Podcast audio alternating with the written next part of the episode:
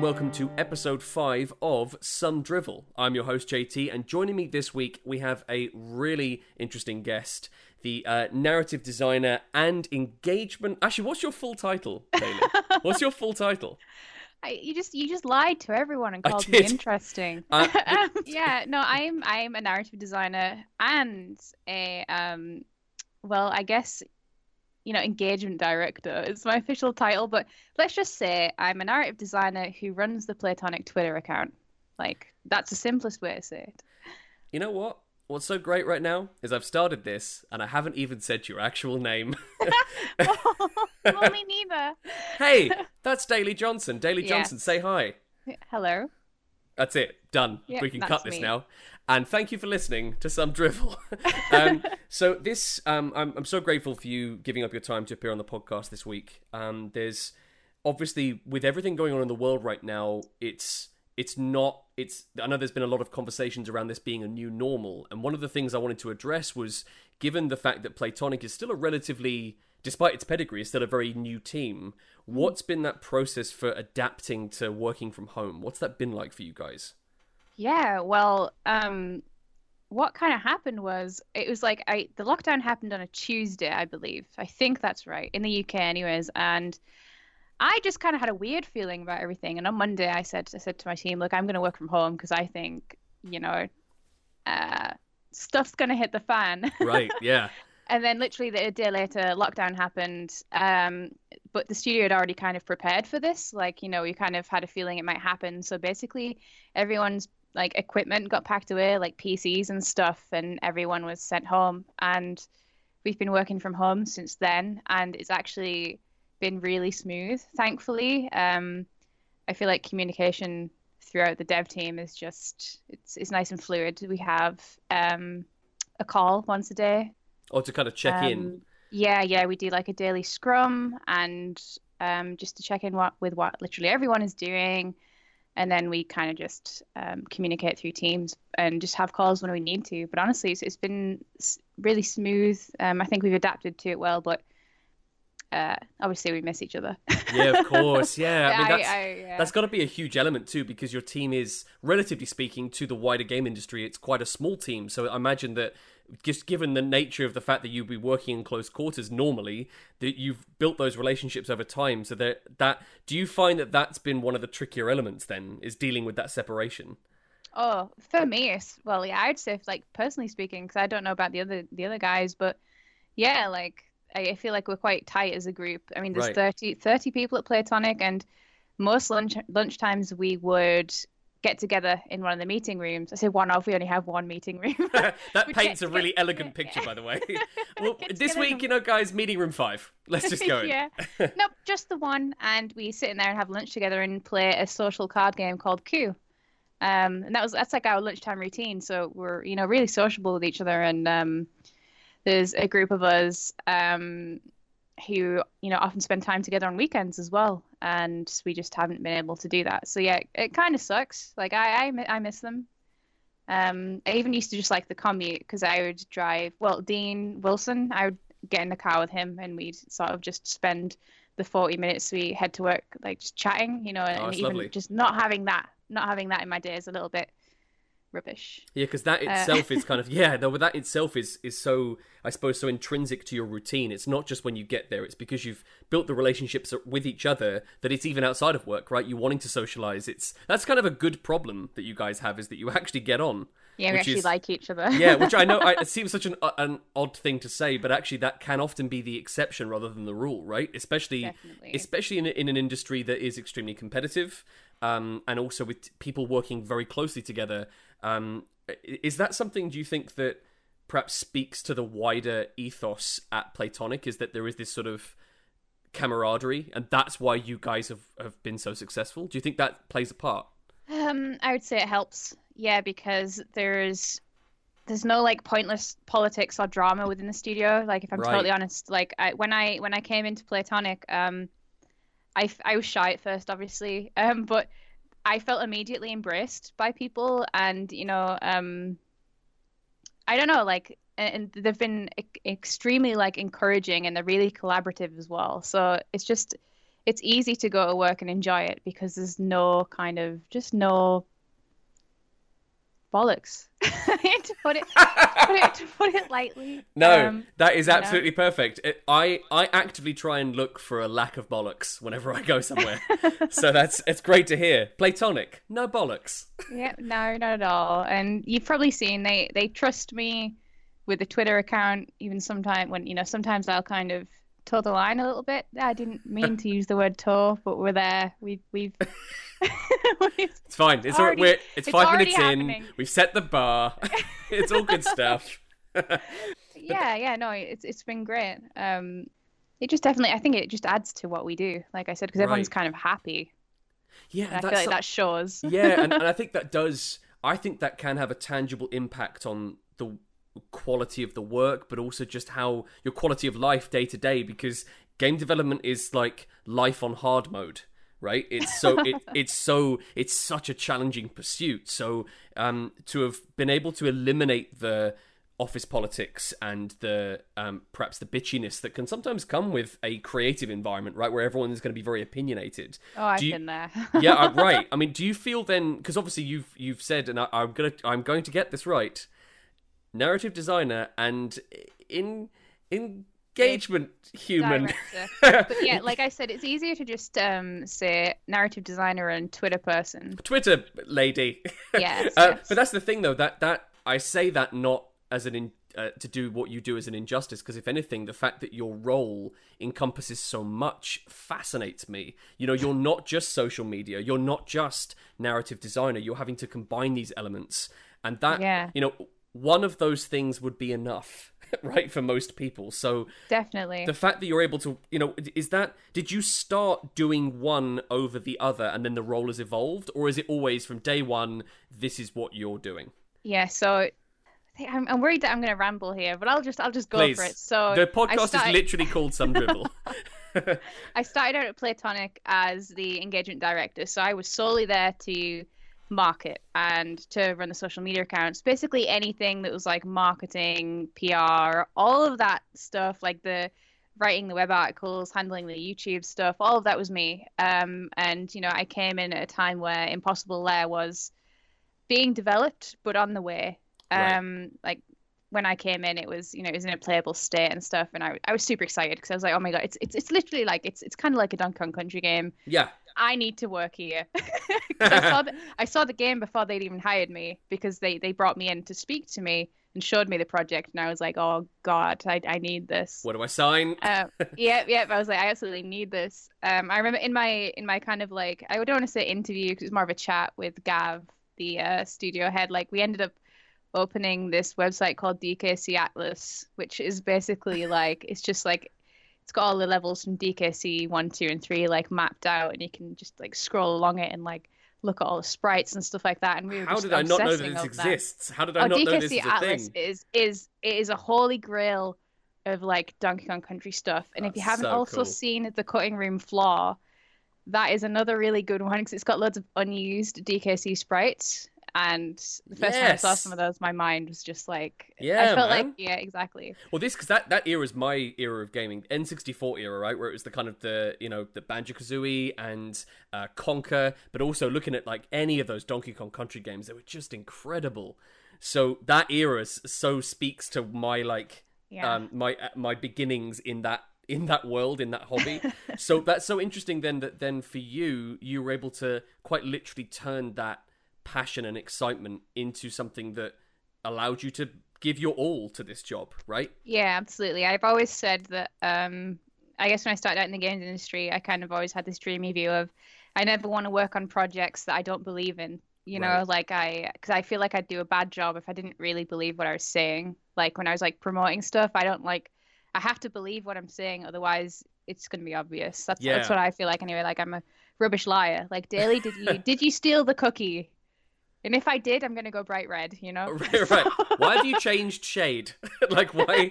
Why has this happened? So, okay, that's interesting then, because I agree. I think I don't know if I would be capable of putting my voice and opinion behind something that was false. Like if I was just saying things because that's the right thing I should be saying, as opposed to actually believing what I'm pitching and what I'm trying to get people to be excited about. So that that's an interesting metric for you that you so need to believe in the product that you're representing. Yeah, absolutely. Um, I, yeah, I, I couldn't do it without it. I think I'd get miserable. yeah, do you find that it could be that kind of kind of soul sapping thing that if yes. you just if it's just not something that lights a fire, you don't want to give your energy to that? Yeah, I've done soul sapping because there was a time when I was between jobs where I was doing social media management for like a law firm. right. that was the most boring thing. I was just, I was just, you know, get it done. That's it. Yeah. Do what I'm, I need to do. Like, move on. Don't think about it anymore. Whereas with like my work for Playtonic, um, it's way more than that. Like it's it's like my passion, and I'm definitely thinking about it when I'm not working. right, so... and that that often is the tell, isn't it? That that's the yeah. if you if that's the place you're in where you kind of even though you're maybe off the clock, right? You finished your hours, but that you you still can't help but be excited about what you know is coming because of course you'll have an insight into uh, plans for when announcements are happening and, and that whole process. So mm. that's it's so it must be so exciting too to just be a fan of it and then also be a part in shaping it. Yeah, that was a bit mad. Yeah, took me a while. Took me a while to, um, I guess, accept and, and, get used to it. Um, right. Because the thing is, I'd already worked at Rare as well, and that in itself was surreal as well. Um, there was there's certain developers from Rare who, like, if I saw them in a corridor, even like a year in, I saw them in the corridor, I'd try and hide because I didn't know how to deal with being blown away by them. Like, I'm not going to. Nate there's one developer specifically at Rare, um, like an old school one. I like I I can't look him in the eyes because like I'm so starstruck by him. Still to this day, if I saw him, I'd get the fear and completely freeze. You know? Okay. does it? Well, you just become like a skeleton. Did um? Yeah. Does he know this? Um, he's probably seen me react to him. oh, okay, right, okay. So she, he's gone. Oh, it's, it's that one. Yeah. Oh God, she's weird. she's yeah, she's back.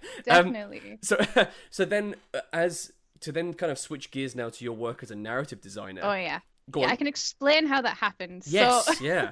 so it wasn't at first, but um, I've always I've always been like a I've always been creative and I've always been a writer. So, so I call myself, you know, before I came into the games industry properly, I was doing like games journalism.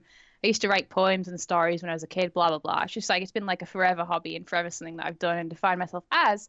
And when Impossible Lair was gearing up and sort of, you know, finishing off, they actually let me, um, see how I used the word let. They let me play, play with the project a bit and they let me do a little tiny bit of writing, like the majority of the writing in that game is Andy Robinson. I'm not taking credit away from him, but they let me write the uh, so there's tonics in the game, the, the, items. They let me name those. They let me write the sort of like flavor text for them. They let me write the level tips. They let me do some edit passes on some dialogue. Oh, um, cool. So that was an opportunity to kind of like show that hey, this is what I want to do. What a treat! this, what a this treat. is the kind of flair that I have. Yeah. Um, because I always, I did always, admittedly, I didn't set out to join the games industry and become a marketer. I set out to come in and be a narrative designer. so right. um, they they kind of like you know just like encouraged that and sort of gave me a chance to sort of prove that I could do it and wanted to do it. Um, and so when we actually released Impossible, that's when I kind of I, I broached it. I, I was straight up with um, management. I said, you know, this is kind of what I see myself doing and, and what I want to do, and you know, I want to kind of progress into this and I want to be involved in projects in this way as well. Um, because obviously there'll be times where my marketing isn't really needed, like high key, because sure. we're not gearing up to release anything. So in the meantime, I can make myself busy doing narrative design. So right. um, that's how that happened. And honestly, I don't know. I don't know how it's going to progress. Like I don't know what my own intent is. Do I do I continue being these two things at once? Because frankly, I don't know if it's possible to be a great both of those things. But hey, man, you seem to be doing a pretty doing a pretty good job so far. right now, though, that's because it's quiet. right. Okay. Yeah. I suppose. Yeah. Um.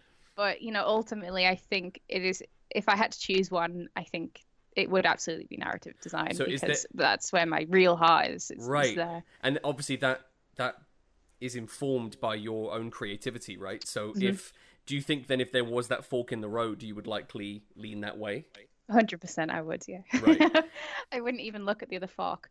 But um, I've I've always said, sort of, no matter how my role progresses at Playtonic or who else we hire, that the Playtonic Twitter account is mine. right. Okay. Yeah. Nobody else gets the password, and I will. I no matter what I'm doing, I'm always going to run that. Um, because Nice. I, I get genuine joy from doing it. It's it's it's sort of a part of my, just a part of my day. I feel like it's become a part of who I am as well. Because I'm, you know, I feel like I get a certain level of expression through that, and I feel like I've built. I'm, I'm continuing to build this really weird community. I really like them. You see in the replies now. To, to it doesn't matter what we tweet about. There's always weirdos in the replies Embrace it. talking about feet yeah. and I did that. I I made that, but I, I Own it. you know, Yeah, I- yeah, exactly. I I take full responsibility. I think the fact that one. that now, like, it, there's something, you know, a lot of writers will say, like, oh, it's the great privilege is to be able to create something that's truly mine, have put my stamp on something. And I'm so glad that your legacy, no matter how far your career, like, progresses, or even what you do at Playtonic, how far that evolves, you will always have feet on Twitter. That is, yeah, it's, that's that's what it is. Put, put that on your person- CV. person at Playtonic, yeah. And there's that other tweet I did, um, Kazooie's always pregnant went completely viral, and I was just like, that was just a dumb thought I had one morning. I'd made, I'd, I'd literally just, I'd messaged some of my friends on Discord and said it in there, and they found it funny. So I thought, you know what, I'm going to tweet it. And they were like, Daily, no, and I was like, Daily, yes, Is that fuel for you if someone says don't? yes. Okay. Yeah, yeah. So someone says you shouldn't, and you're like, but I will. Yeah, yeah. There's been a few times where I've trusted someone's judgment on that one, where they said, Daily, no, this is really a bad idea. You shouldn't do that. Sometimes I'll listen. okay, okay. you've given yourself a really good caveat there. Sometimes I might. I mean, you've helped me so much with my segues here. Uh, Okay. So thank you for that. You spoke to the idea that because this is something you're passionate about, uh, you find yourself even in your own spare time thinking about it, especially if it's something like that, like an ongoing gag, or you just you just happen to check your phone and you'll see those replies come in, right? So Yeah, it, this is something you're you're excited about even outside of work. So for you then just you're in yourself and i don't know whether this maybe has been affected by covid and the lockdown but what are your sort of hobbies outside of the industry? Or has or has the industry kind of it's kind of one and the same? This is just the world you're in right now Oh, that's a tricky question. Um, well, I've always loved video games passionately. I, I feel like I didn't really have a choice. Like I, I, I played a Super Nintendo when I was like four or something. I remember, I literally remember what my child brain like made of that the first time I played it, or like one of the first times, you know, because my brain was like, you're controlling the cartoons. That's how my kid brain like made sense of what I was seeing, and I, I thought that was really cool. And then I, I fell in love with video games, and the rest is history. Um, nice it does kind of feel like one and the same, but there was definitely a point in my career where I was like, I need to learn to enjoy video games the way I used to because I, I noticed I was Right. playing video games and looking at them with a really critical eye that I'd only gotten through working in the games industry because you, you see behind the curtain so much. Right. Um, but I've managed to like reclaim the magic. nice just don't, I just make I force myself not to think about it like that, you know. Um, and that is a perspective shift because if yeah, you definitely. especially as you said you you were in the you were a games journalist before weren't you done writing Mm-hmm. um so that uh, so that's i'm a freelance writer myself and that's something that i had to to get over that hurdle which was that okay this if i'm playing this game to review it like i've been sent a review code or something i need to know that at a certain time of day I just have to stop so that if I want to then play a game of my own in my own backlog or single player stuff or multiplayer or whatever it may be, I've got to know that my hobby still exists even though it's a lot of it is related to work. Yeah, exactly. Absolutely. Do you, is that balance tricky for you because you're so immersed in with the work at Playtonic? Hmm. I don't think so. I think maybe maybe when we were leading up to the release of Impossible Lair, yes, because I was playing Impossible Lair a lot Right. um, at work because I wanted to be a walking encyclopedia of it. But then, but not so much now because I'm not doing that. I'm not, you know, constantly playing Impossible Lair. So when I do play a game in my spare time, I don't feel like I've been playing games all day. So it's it's fine. Nice. Again, it's, it is about finding that balance, right? Which is Yeah. uh, which is great. Um, there's something I've always wanted to to address with you actually since since sort of following your work online and obviously the stuff you've done with Playtonic. There's an element to I think what you do online that attracts a certain level of toxicity. Me? Uh, yeah, I don't mean you specifically, like as a personal attack. I mean, but you know what I mean. Like it's that that Yeah. I, that idea of the role that you're in, uh, whether it's community manager or handling social media. Yeah, um, yeah. I think it uh, it can often attract a certain toxicity and sometimes like an anger that it it's like someone it's like certain it's difficult to call them fans because if they were true fans then they would be respectful of the staff. But like it's it's a tricky topic because I wanted you to speak to this. This is what I wanted to ask you is how have you how are you able to navigate for yourself in your own you know mental well-being and your own emotional happiness when you if you if and when you read stuff that is perhaps personally directed at you Phew, um, see, it rarely happens. Um, I think like so. So when you when you like proposed this question to me, I I initially reacted with a shock because I feel like I don't really get to see much toxicity. Like I, I feel like I don't, especially not in my current role, especially not my personal Twitter. I, my personal Twitter, I very rarely have someone um cross the line with me, but if they do, it's over for them very quickly. that sounds like you're a hitman. That's Yeah, I amazing. I like to keep them, you know, on their toes. and dead. Um, yeah. but um, as for the play, yeah, I, it's a tricky one because, like I said, it's something I've rarely come across. But there's there's certainly been occasions, not just in this role, but other ones where Yeah. someone has targeted me, I guess, because of who I am, um, and what I do. And I don't know, I don't know where that aggression comes from. I just think people just they see a target and they'll they'll try and hit it, right? right. Um, I've had people. I've I've had death. I've had one death threat, um, which was you know a little bit frightening, and I was That's a lot younger at the time. I've had people trying to get me fired. I've had that one before. I, I've had that one more than once. Um, they'll email my boss and kind of try and fi- like build a case against why I'm not suitable for the job and why I should be fired and why I'm a terrible person. Um, That's crazy. it is Yeah. totally back yeah. um, thank, thankfully, um, thankfully, the times that that's happened, like my employers have had my back. So it happened at Rare. Rare had my back. Rare are really, really supportive about it. It's happened once at Playtonic. Playtonic have had my back too because just some of this stuff is absolutely nonsense. That is so refreshing Um, to hear that they've that they hear you and they listen because I, I've there's so many examples online of just utter horror stories of people actually it, the other thing happens right where they do lose their jobs and the companies do don't they don't take it with a pinch of salt and and it can affect people so i just think it's it's it's all credit to you that you've been able to build that support system but also that you have the you have the own you have the own like ability to see it as being bat crazy and like Yes, yes. Um, yeah, I, I do feel lucky. Um, lucky that uh, my employers supported me as well. Um, Yeah.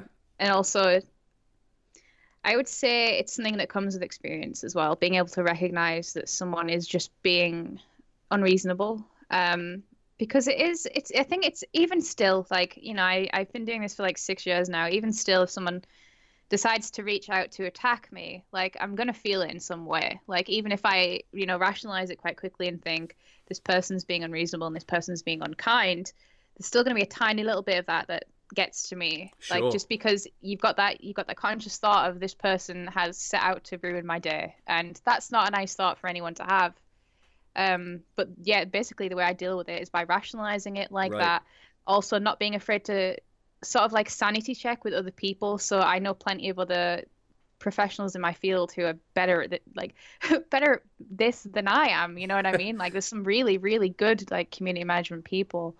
Um, so I'll take it to them as well and say, you know, am I digesting this in the right way? Are they Right. being out of order? I'll take it to some of my really wise friends. You know, I've got some really, I've got some friends who absolutely keep me sane and stop me setting everything on fire sometimes.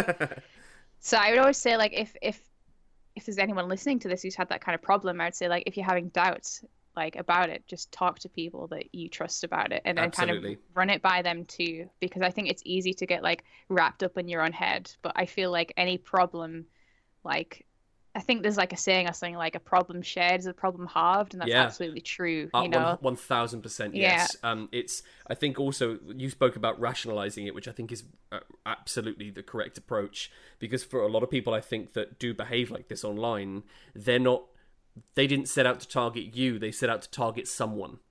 Yes. And and you happen to be the unlucky person in that firing line that day, but they're not necessarily angry with you that it could be something internalized that they're then you're just the you happen to be the excuse Yeah, that day right I that- see that. but that's the thing, though, is having that's all very well and good to have that kind of hindsight, rational approach to it. But in the moment when you're reading it, and if you've had a bad morning, you know the a cat's pooed on your pillow or something, like you had like a really crappy start to your day, that then it, it I think it can be easier for that stuff to hit home, even if you know that you should be able to just be removed from it. Um, so I think that's I think what you said there is really actually really important for people to hear is that despite that you're able to kind of rise above it. Yes. The, the the only other thing I would say is like when I see things like that happen, so say they're not specifically targeting me, say they've replied to a post that we've made and they're being abusive or they're being antagonistic to other people who are in, in the post too, like other community members. And this is like I feel like for me the most important thing actually when I approach community management is if I see someone causing trouble in the comments or in the replies, wherever it is, like I there's like an so like if they're in there just being argumentative, like there's like an 80% chance I'm just going to outright remove them. And Right. like I know this sounds like it sounds like a really heavy ha- like really heavy-handed like community management tactic, but if there's a thing I don't like, it's it's someone coming into like a happy community and trying to rain on someone else's parade. You know, like I see my duty as protecting that community. So if I see someone in causing trouble and ruining someone's day, I think, well, no, actually, I don't, I don't want you here at, at all because you know you're making one of our fans sad now. Yes. So get out. yeah. but it is I think it should be as simple as that. It, it's, it's a case of you know what if what they're bringing whatever the target is if it's the de- target's the developers or a specific person in the comments or, or a member of the community if their contribution isn't actually worth having you know if they if what they're saying isn't adding to the conversation and all it's doing is making people upset why would you want that around why would anyone want to want to pander to that Exactly, and you know, I'll always give people a second chance. So say, say, I, say I ban someone because they're arguing with other people, and they might come to say, come to me and say, "Sorry for what I did. I won't do it again." That would be enough for me. right like or sorry you know I, I, I was having a rough day like that is that is fine um i think like there's only it's only like extreme cases where i'd be like absolutely you are absolutely never you're never coming back in you know that those are the extreme cases. But thankfully i really have not seen many of them um in the Playtonic community. I saw a lot of them in the sea of thieves community. That was interesting. something else something else entirely. I think it's calmed down now. I think well i don't know. I'm not there but um it was like the launch of an online game and so you were getting literally everyone and it was launching on game pass as well which meant you didn't even have to buy it so you're getting so like all types of people flooding in because they want to try this new game with and so much um, access to it right Yes, and the launch was quite bad because the game was struggling to handle the amount of people. So you had a lot of angry people um, in, in one place at the same time. And um, like I've, I've told this story a few times, but it got so difficult for the Rare community team, like I, which I was in, that um, Rare actually had to get in a therapist to speak to the community team. Like No we had a group, way. we had a we had a group therapy session because we were like I wouldn't say we were having like mental breakdowns, but like definitely everyone in that office cried at least once during tho- those few weeks. Jeez, Um, just like because of the heightened stress and the and heightened stress it. and constant barrage of like abuse and anger and like demanding demanding like the community the community this was not not our not our employers like you know demanding that things work now and right now. And uh, sometimes we were like working late hours. I remember there was one time like i nearly got tipped over the edge because someone had managed to message me on my personal discord at 2 a.m um and just just launched this barrage of abuse at me and said you know fix your effing game like um Wow. do your effing job like i hope you get fired and i was like what it's it's two in the morning yeah, yeah. Also, I can't do my job if I've been fired. So screw exactly exactly so that that was crazy uh, and Yeah. that was definitely harder to handle because that was like a big and honestly that was one of the things that made me decide i didn't want to work in aaa again. I'm so glad you brought this up because I think that I don't think people are aware enough of this. I think, as you say, you have talked about that specifically before, but I don't think the wider gaming community is patient enough or empathetic enough with developers and aren't aware of the human cost. They just see if a game gets Yeah. delayed, they just see like look at what's happened with Naughty Dog recently. The way they've been treated, not just in the leaks, but Yeah. the, you know, it's, it's disgraceful. Really, I know that there's uh, on the other side of that coin, there's a lot of conversation about their their crunch culture and the way their um, expectations of staff. I know that is a separate issue, but it's specifically about the way the community treats the teams. There's this sort of, well, you didn't give me the thing I wanted when I wanted it, so now I hate you.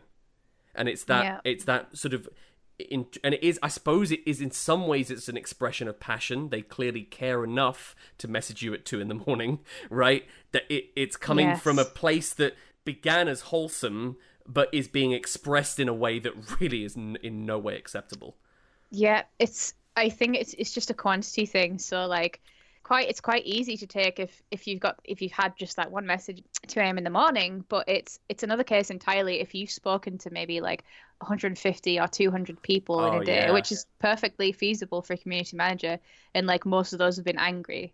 You get to the end of the day then, and you just feel like you feel like rubbish, like because you've just non-stop just talked to angry people all day and yeah like that's not even unique to games. I imagine there's people who work in customer service for all kinds of things who get shouted at every day. oh good know, lord like, i so i used to work for Yeah. hmv you know the record store oh yeah, Uh, that was my first job actually when I was 19, and I once we our gift card system broke in our store, so we were for one day we were unable to accept like people's gift cards. Um, and a guy came in wanting to buy a game. I'd just redone like all of the shelves. I had like an A to Z going on by genre of games. I mean, I did. It was. I'm not gonna lie. It was hot. and um, and this guy came in who wanted to buy a game, couldn't do it because the gift card thing was down, and literally picked up games off the shelf, cracked the cases. These are the like the ten pound games where the disc would still be in there. They'd just be security wrapped. He would No. he cracked the case, got the games out, and started like frisbee flinging them at me and my colleague behind the desk, just like assaulting us with like discs that he couldn't buy. And he, he ended up being like escorted out by security. I was like neoing, like dodging like Matrix style, like plastic everywhere. It was one of the most mad moments of just forgetting that the person you're talking to is a human being. Yeah, Right. absolutely. Um, and of course, context is so important there, right? You don't know what kind of day that guy had. You don't know what's happened just before that, of course. But then there is that line I think that can be drawn where you go, okay, what?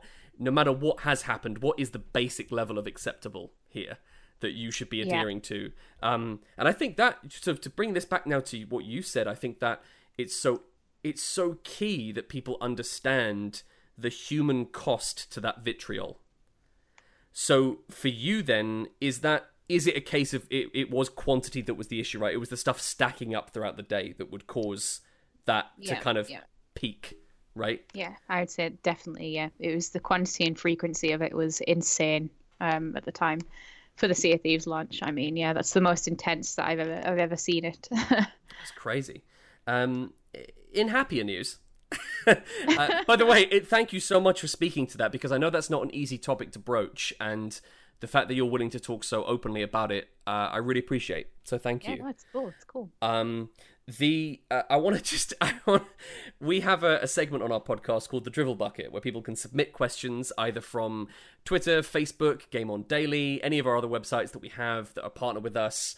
Um, and I wanted just to I'm going to read you. I want to read you a message that was sent verbatim, just literally what the message said. Okay, so this was this was at Cryptic Jackknife on Twitter. Okay. Uh, it was referring to the fact because by the way, we haven't actually addressed this. We didn't talk about this before we started recording of the photo I picked for the Oh, artwork. Because I saw I saw the thing you said where it's like, yeah, I might forgive him for picking that picture. I, I felt awful. I was like, oh no, what have I done? Um, but what I love is in reference to the photo, there's that specific thing. At Cryptic Jackknife just commented and said, vintage. That's the most Well, it is. It is. It definitely is. I think it's just like two years old, and I was really Right. miserable. okay, okay. Vintage daily. you can see it. I look so goth. I look so sad. You- It's because I was. Oh, right. Okay. Okay. So there wasn't. There wasn't. it's because that was the truth. That was what was happening. Um. But but then to kind of again to add to that, I, another, and I'm gonna. Okay. I have a. There's also a long running gag of me not being able to pronounce like Twitter handles. People's Twitter handles really don't help a host when they're really complex. So okay, so it's at what at Whopper seven four four games says. I know who this is. Oh, you know I who know this who is? both these people are. Yeah. Fantastic. uh, they followed up with nice Sparks pin though, Goodness. setting the bar. yeah, that Sparks pin actually fell off um one time, No. and I I still have it, but I Oh. lost the back of it. I don't know what happened. I think I took a hit, so you know I lost Sparks. This is uh, this is tragic. this is um, so okay. So one of the a, a recurring question that came up a lot, and it's uh, this is another thing I was really wanting to address with you. Something that Playtonic put out. I can't remember exactly when, but it was something they put out as a statement regarding Banjo Kazooie and Oh, how yes. there'd been a, a just a, a flurry of rumors. I think because of the next gen announcements. This was well before Xbox kind of announced their slate of stuff that's coming up. This was a, a couple months back. They just uh, this was a concentrated turd of rumors, right? That, just, that had happened around Playtonic developing another Banjo Kazooie game. And uh, Dank Memes on Game on Daily asked, Do you feel a lot of pressure as a community manager dealing with the expectations from fans who were looking for a Banjo Kazooie game? um, so I think I know what statement you're talking about because I wrote it. Oh, cool. Okay, right. That now makes so sense. yeah, yeah. So so that spawned from um I was just seeing it a lot. Yeah, like there seemed to be a lot of like debate that you know Playtonic are making a new banjo game, and Mm. um I don't know if the right word is pressure. It's it's more that um I guess I'm I'm worried for that community that they I don't want them to like I don't want them to get their hopes up and have them let down. I don't want Right. us to be attached to that. You know, like I don't want to be a part of that heartbreak. So I thought the best thing to do is to be honest, honest and open with them Just- because we can, we can be. You And, know, and like get out in front because you're your own thing, right? yeah, exactly right. And like it's because I really want I know what that feels like because I really want a new F Zero game. And so if someone was like carrot on sticking me with an F Zero game, like I just if there's any studios involved with that, like I'd be glad if they came forward and just told me the truth. You know what I mean? So like Yes. I don't want us to be like ambiguous and sorry, ambiguous and kind of like um ever give off the impression that we're, we're hiding something like that because we're not. Like, and I don't I don't want to lead people on. Um, I think that's so uh, that's so lovely to hear because um, I know that well, specifically with F Zero, I too would love another game in that series, and all those rumors around an F Zero Star Fox crossover. You, did you see that stuff? No, I didn't know. There, there was all these. It was a whole year of Nintendo Directs where every time they would announce something, someone would go, "This is the one. It's going to be the F. It's the F Zero Star Fox game. That's cro- it's the huge crossover that's happening. It's like a racing game in the Star Fox universe." And it obviously never happened. And it I, every time it it is that thing. I I totally hear you on that. It kind of it it chips away a bit, right? Because you're just especially if you're so passionate about having this series revived. You it, you can't any possible hope to cling to. You will Yes. gravitate to that. So then, of course, then all those rumors around Playtonic and Banjo and that. I think it was so, uh, so right for you guys for what you wrote and for what you then did as a studio to kind of get out in front of that. I think that was a yeah, a really smart definitely play. because like I guess as Playtonic we are like forever attached to banjo, right? Because Sure. we launched Yooka-Laylee as the, the spiritual successor to banjo. So I think always naturally people are going to look at us and think maybe? Um yeah, but you know unfortunately no. It's not that it's not that like we don't want to that we we we're like waving banjo away like we we would fully open our arms you know to them. Like i feel like there'd be people at our studio who would cry if they got to work on a banjo game again you know like well, I think just the idea of it even existing somewhere, right? yeah yeah Um, exactly It, it has such a. It's. I mean, I know it's. It's. Well, it's by far my favorite uh, platformer from that era, without a shred of doubt. Both of those games. But then I say that at the same time, knowing that that kind of game doesn't really exist anymore, Mm. except then Yooka-Laylee comes along. And it is this spiritual successor, particularly when then you then factor Impossible Lair into that, which kind of speaks to that um, DKC era. But then, is there is there a feeling at Playtonic that or have you felt this from any of the team or yourself that you almost like, oh man, is Yooka-Laylee not enough? Like, shouldn't this be okay?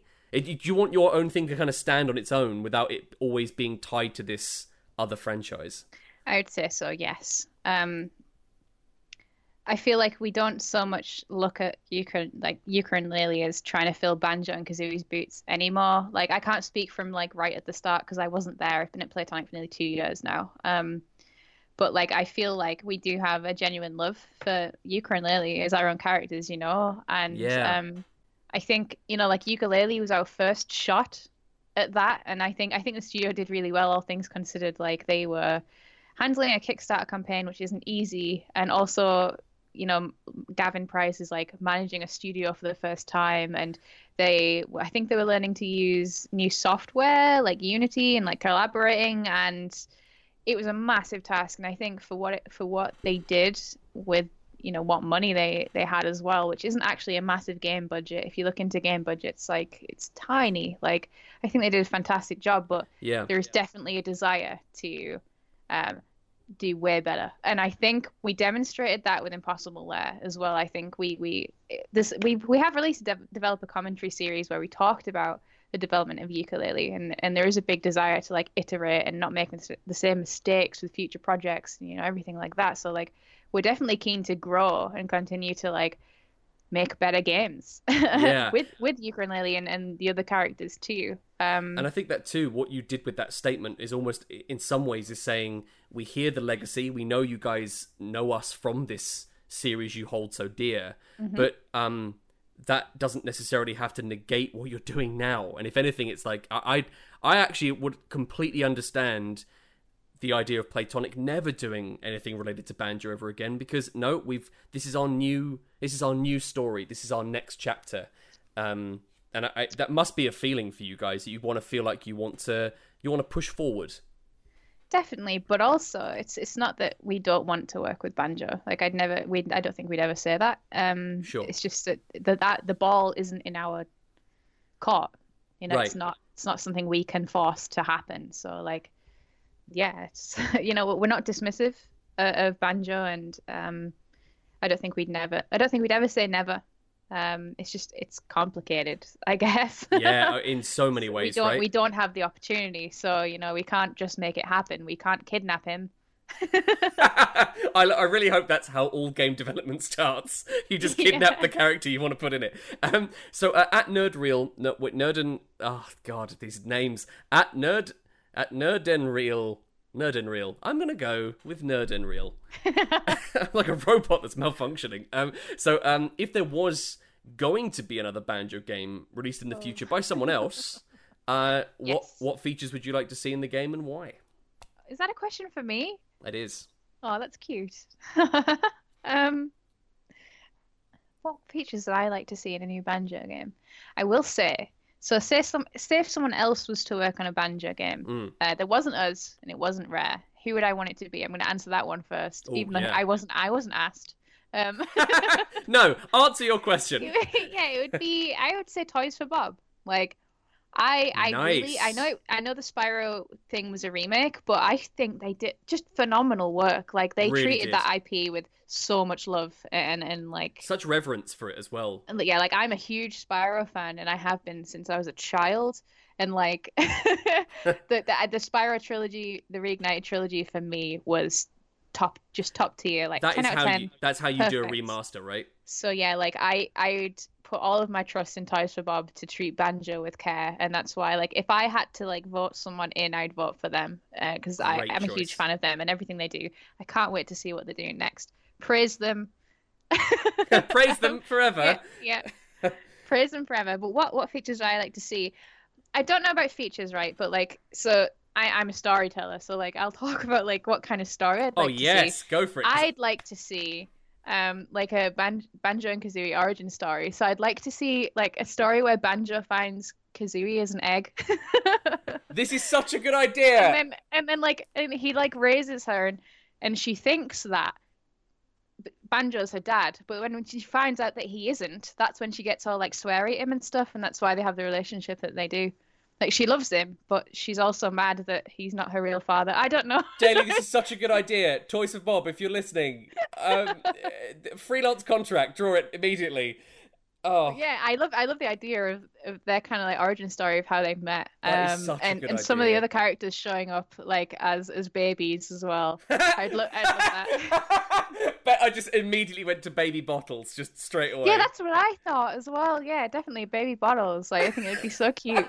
Just oh, mumbo jumbo as a toddler is one of the greatest images you've given me. yeah, I think it'd be really sweet. Um, A Banjo Kazooie prequel, because yeah, everyone talks about like with that series, they talk about three E, you know, the gag in two E, where they were going to make a third game.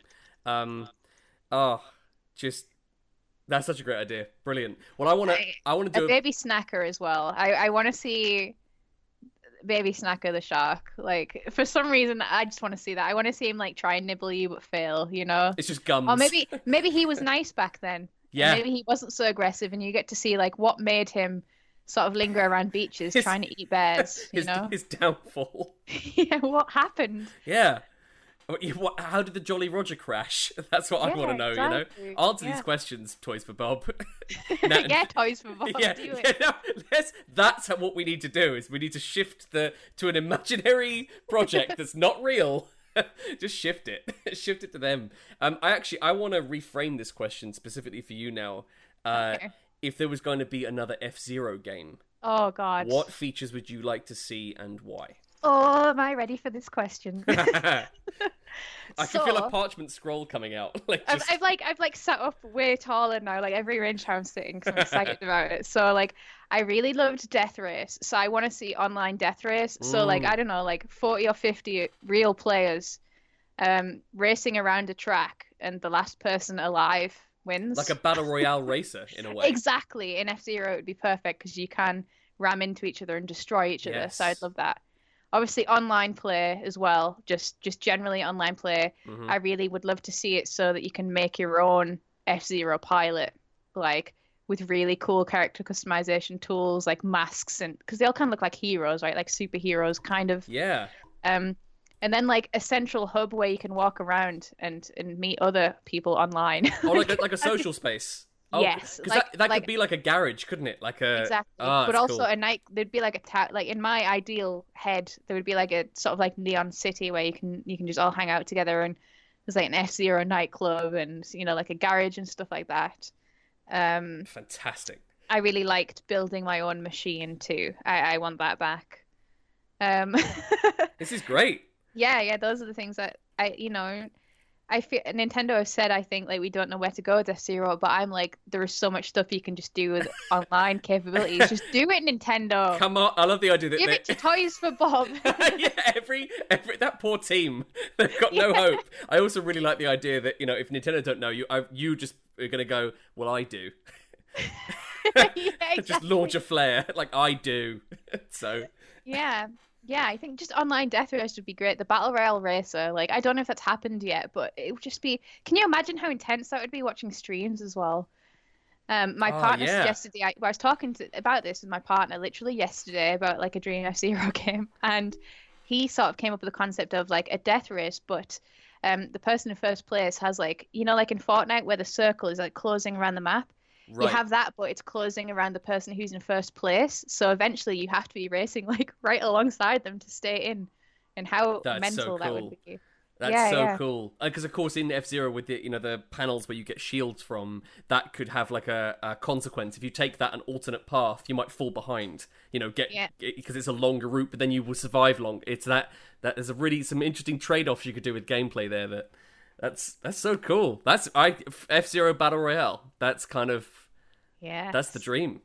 alongside the normal, you know, game modes and Grand Prix and stuff like that. Yes. But like to to give it that extra kind of thing that Nintendo should give it. Yeah, well, we know that you know Toys for Bob are a big team; they can handle it. Um, yeah, they can. That and Banjo. Thank you, Toys for Bob. Thank you, guys. That no, no, thank you, Toys for Bob. Thank you. um, so that about wraps it up for episode five of Some Drivel. My guest this week has been Daly Johnson. Daly, thank you so so much for talking Uh, Yeah, to us Thank you, thank you for thank you for having me. It's been, it's been a lot of fun. for our tangent-filled drivel. Um, you can find us on Twitter at the Drivel Bucket, where we announce our featured guest each and every week. You can submit questions to the Drivel Bucket, and we will then address them to our guest every episode. You can also find us on Facebook at Some Drivel and on Instagram at Some Drivel as well. The podcast goes up on all good podcast services Spotify, iTunes, and maybe Google. Still don't know if it's made it on there. It's it's basically a lie at this point. We have no idea. Um, so, uh, Daly, do you have anything you want to say to the wider Yooka-Laylee community and Playtonic community as a kind of sign off? Yeah, um, buy Yooka-Laylee and the impossible lair. and support Toys for Bob. and support Toys for Bob. Yes, absolutely. Um, and just be good. Yep, behave yourself out there. I love that we can end this with a PSA. That's so good. Yeah. uh, ladies and gents, thank you so much for listening. We will see you next time for some more dribble.